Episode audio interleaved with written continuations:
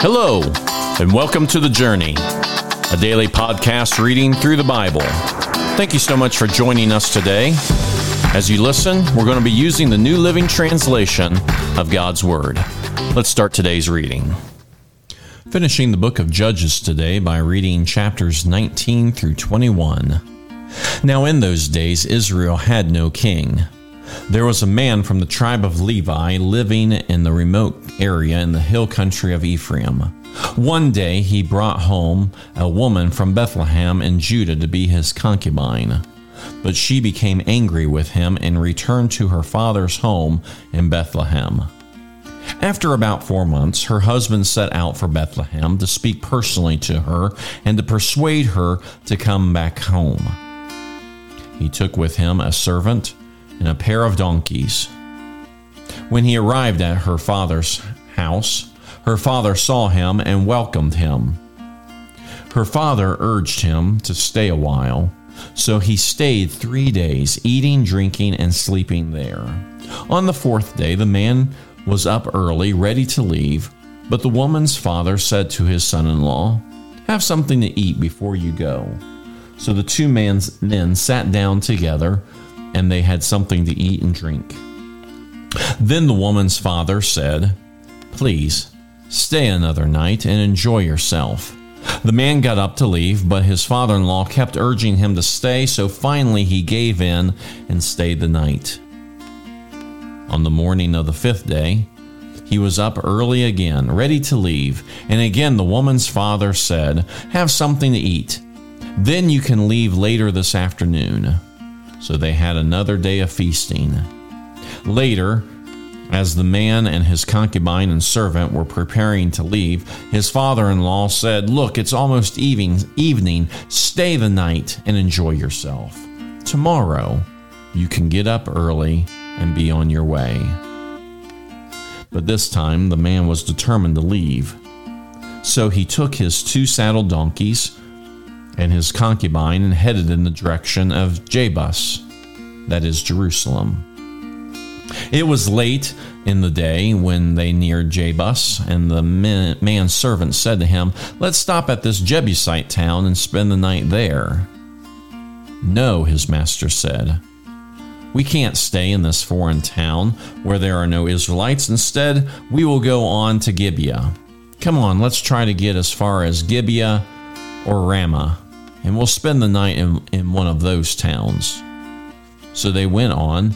The sun was setting as they came to Gibeah, a town in the land of Benjamin.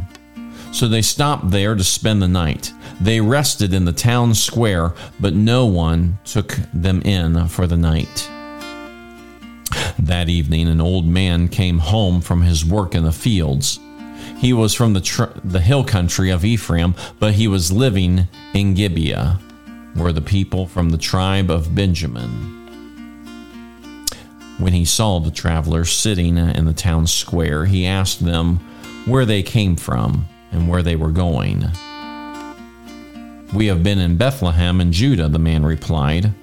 We are on our way to a remote area in the hill country of Ephraim, which is my home. I traveled to Bethlehem, and now I'm returning home, but no one has taken us in for the night, even though we have everything that we need. We have straw and feed for our donkeys, and plenty of bread and wine for ourselves. You are welcome to stay with me, the old man said. I will give you anything you might need. But whatever you do, don't spend the night in the square. So he took them home with him and fed the donkeys. And after they washed their feet, they ate and drank together. And while they were enjoying themselves, a crowd of troublemakers from the towns surrounded the house. They began beating at the door and shouting at to the old man, Bring out the man who is staying with you so that we can have sex with him. The old man stepped outside to talk to them. No, my brothers, don't do such an evil thing, for this man is a guest in my house, and such a thing would be shameful. Here, take my virgin daughter and this man's concubine. I will bring them out to you, and you can abuse them and do whatever you like. But don't do such a shameful thing to this man. But they wouldn't listen to him, so the Levite took hold of his concubine and pushed her out the door. The men of the town abused her all night, taking turns raping her until morning. Finally, at dawn, they let her go. At daybreak, the woman returned to the house where her husband was staying. She collapsed at the door of the house and lay there until it was light. When her husband opened the door to leave, there lay his concubine with her hands on the threshold. He said, Get up, let's go. But there was no answer. So he put her body on his donkey and took her home. When he got home, he took a knife and cut his concubine's body into 12 pieces. Then he sent one piece to each tribe throughout all the territory of Israel. Everyone who saw it said, Such a horrible crime has been committed, has not been committed in all the time since Israel left Egypt. Think about it. What are we going to do? Who's going to speak up? Then all the Israelites were united as one man, from Dan in the north to Beersheba in the south, including those from across the Jordan in the land of Gilead. The entire community assembled in the presence of the Lord at Mizpah.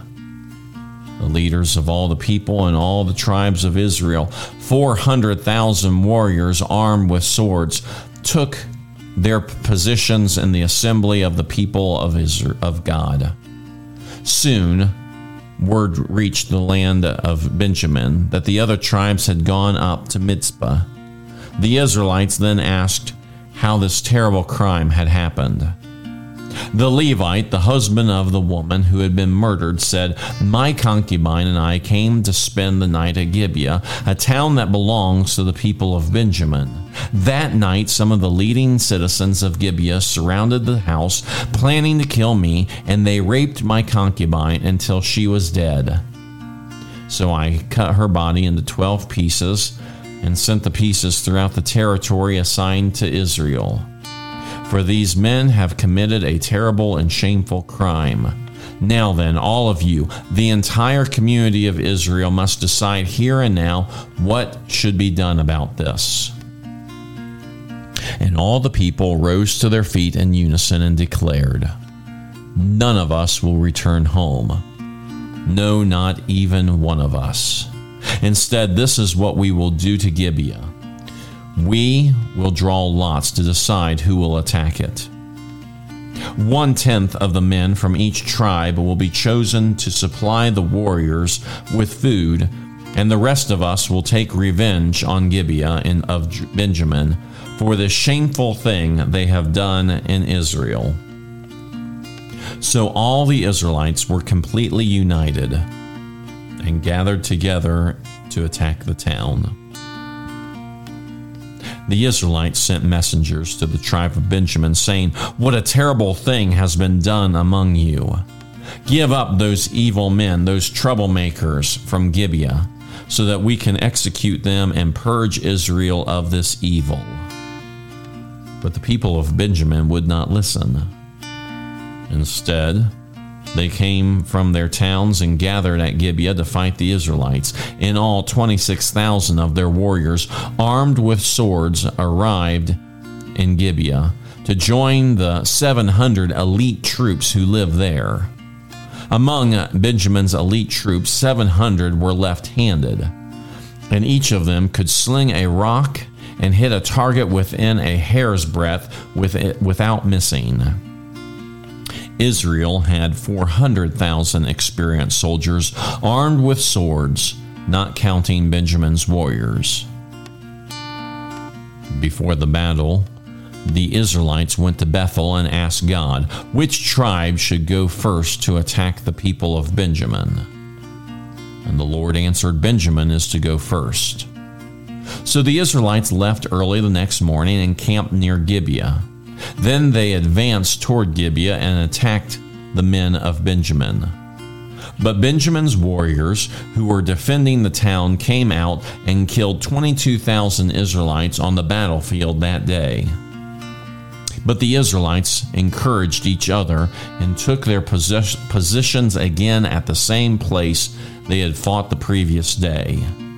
For they had gone up to Bethel and wept in the presence of the Lord until evening. They had asked the Lord, Should we fight against our relatives from Benjamin again? And the Lord said, Go out and fight against them.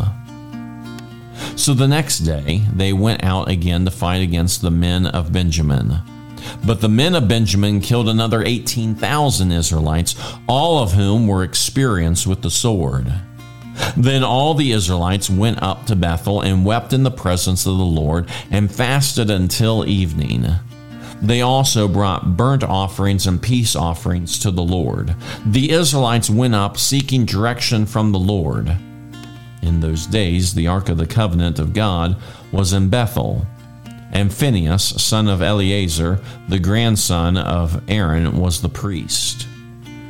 The Israelites asked the Lord, should we fight against our relatives from Benjamin again, or should we stop? the Lord said, Go, tomorrow I will hand them over to you. So the Israelites set an ambush all around Gibeah. They went out on the third day and took their positions at the same places as before. When the men of Benjamin came out to attack, they were drawn away from the town. And as they had done before, they began to kill the Israelites. About 30 Israelites died in the open fields and along the roads, one leading to Bethel and the other leading back to Gibeah. Then the warriors of Benjamin shouted, We're defeating them as we did before. But the Israelites had planned in advance to run away so that the men of Benjamin would chase after them along the roads and be drawn away from the town.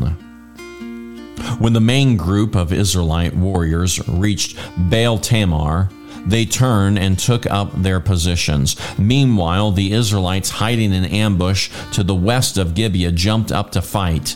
There were 10,000 elite Israelite troops who advanced against Gibeah. The fighting was so heavy that Benjamin didn't realize the impending disaster. So the Lord helped Israel defeat Benjamin.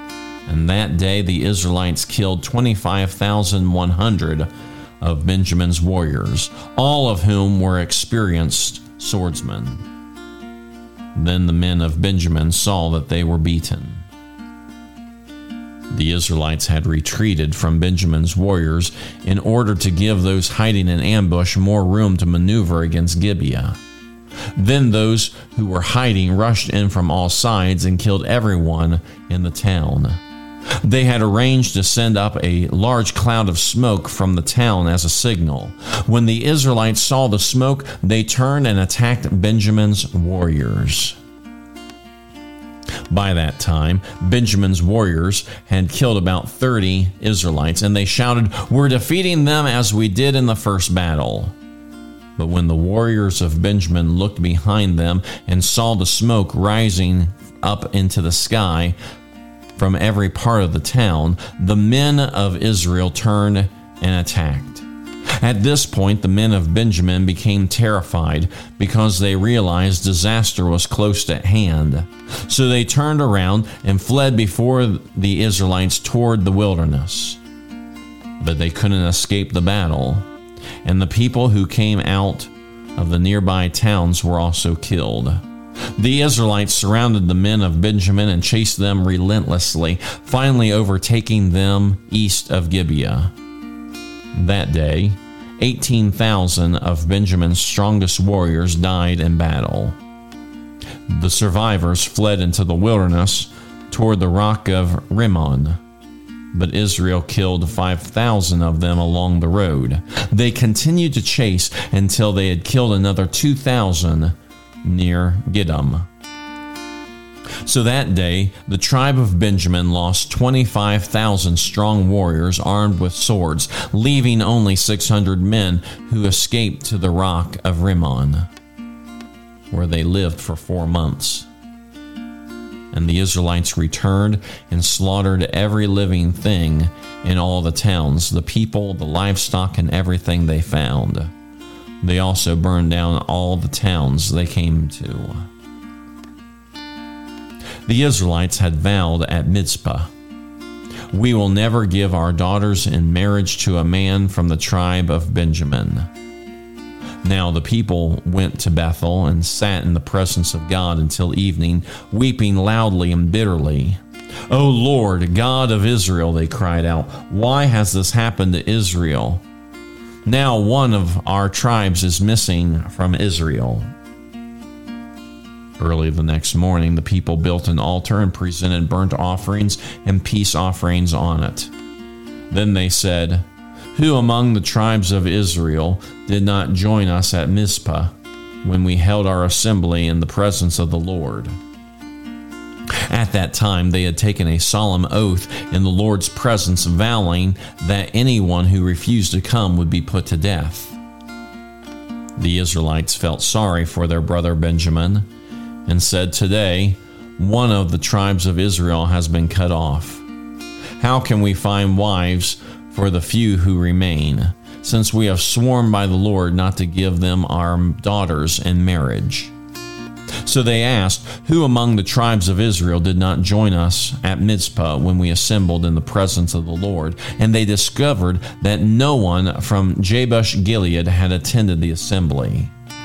For after for after they counted all the people, no one from Jabesh Gilead was present. So the assembly sent 12,000 of the best warriors to Jabesh Gilead with orders to kill everyone there, including women and children. This is what you are to do, they said completely destroy all the males and every woman who is not a virgin. Among the residents of Jabesh Gilead, they found 400 young virgins who had never slept with a man and they brought them back to the camp of Shiloh in the land of Canaan. The Israelite assembly sent a peace delegation to the remaining people of Benjamin who were living at the rock of Rimmon. Then the, pe- the men of Benjamin returned to their homes, and the 400 women of Jabesh Gilead who had been spared were giving, given to them as wives. But there were not enough women for all of them. The people uh, felt sorry for Benjamin because the Lord had made this gap among the tribes of Israel. So the elders of the assembly asked, How can we find wives for the few that remain, since the women of the tribe of Benjamin are dead? There must be heirs for the survivors so that the entire tribe of Israel is not wiped out.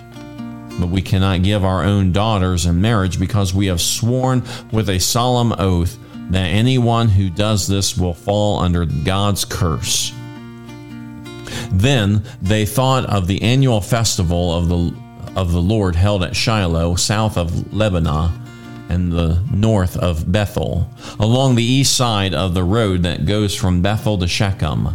They told the men of ben- Benjamin who still needed wives, Go and hide in the vineyards. When you see the young women of Shiloh come out for their dances, rush out from the vineyards, and each of you can take one of them home to the land of Benjamin to be your wife. And when their fathers and brothers come to us and protest, we will tell them, Please be sympathetic. Let them have your daughters, for we didn't find enough wives for all of them when we destroyed Jabesh Gilead and you are not guilty of breaking the vow, since you did not actually give your daughters to them in marriage. So the men of Benjamin did as they were told. Each man caught one of the women as she danced in the celebration and carried her off to be his wife. They returned to their own land and they rebuilt their towns and lived in them. Then the people of Israel departed by tribes and families, and they returned to their own homes. In those days, Israel had no king. All the people did whatever seemed right in their own eyes. As we finish the book of Judges, these are difficult passages to read. We wonder how people can do such wicked things. But the answer is found there as we repeatedly saw in these last few chapters. that in those days Israel had no king, and all the people did whatever seemed right in their own eyes. This is the answer. Everyone did what they thought was right, rather than what God thought was right. And the point of making that there was no king is a is a point of of order of, of showing how things transpired to the time that there would be a king. However, the bigger message is that God was not their king. Therefore, they did just whatever they wanted. We can do the same thing if we're not careful. If God is not our king, if Jesus does not reign in our lives, we can just do whatever seems right in our own eyes. And when we do so, sin takes place and wickedness abounds. We need to be careful to follow the Lord and not do what we think is right because we will lead ourselves astray. Rather, we need to always do what God wants us to do. Don't find morality and goodness in our own morality. Don't find truth in our own truth. Find truth in what the Lord says, always.